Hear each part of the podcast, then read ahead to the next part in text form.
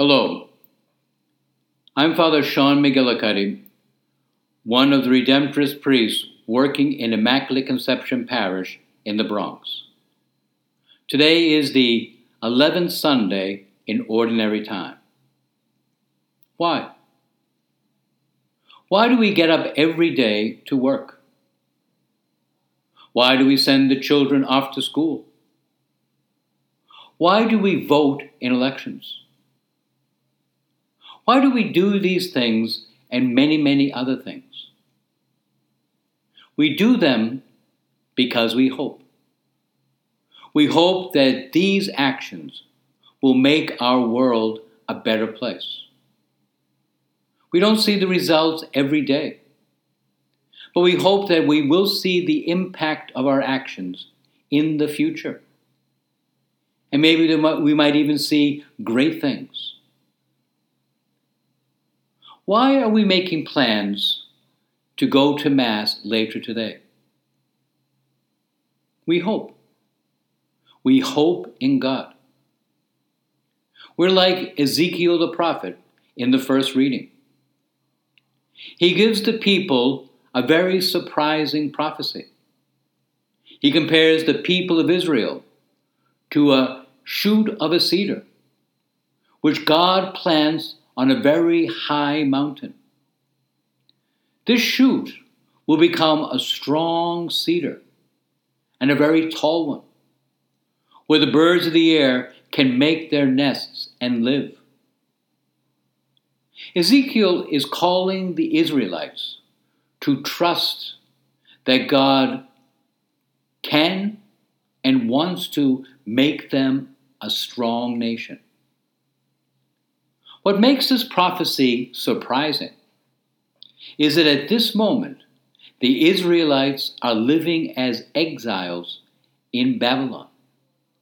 There are people without power, living in Babylon as servants and slaves. What strong hope Ezekiel has in God. In the Gospel, Jesus calls us to have this kind of hope and confidence. In his parables in this gospel, Jesus compares the kingdom of God to a seed. It's like the seed sown in the earth that grows and buds forth with the power of nature. It is like the tiny mustard seed, which produces a large shrub. Jesus is calling us and teaching us to trust that the kingdom of God is full of power. It is full of power because the kingdom of God is the presence of God within people who believe and who trust firmly in God. People who love Him with all their heart. He assures us that the kingdom of power has power to grow within us and within other people. What great hope Jesus has. What great hope he gives to us. How can we hope and trust in God? Listen to St. Paul. We walk guided by faith. Hope is an action. It's not a thing. It's an action. We don't we know this. We get up every morning to work. We send the children off to school. We vote in elections. Hope is an action. Hope is believing.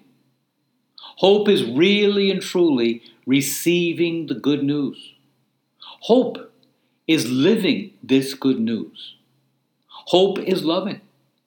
Hope is walking every day with Jesus. Why are we making plans to go to Mass? We hope in God. As we go through this day, let us ask Jesus to help each one of us to continue growing in our hope and confidence in God every single day.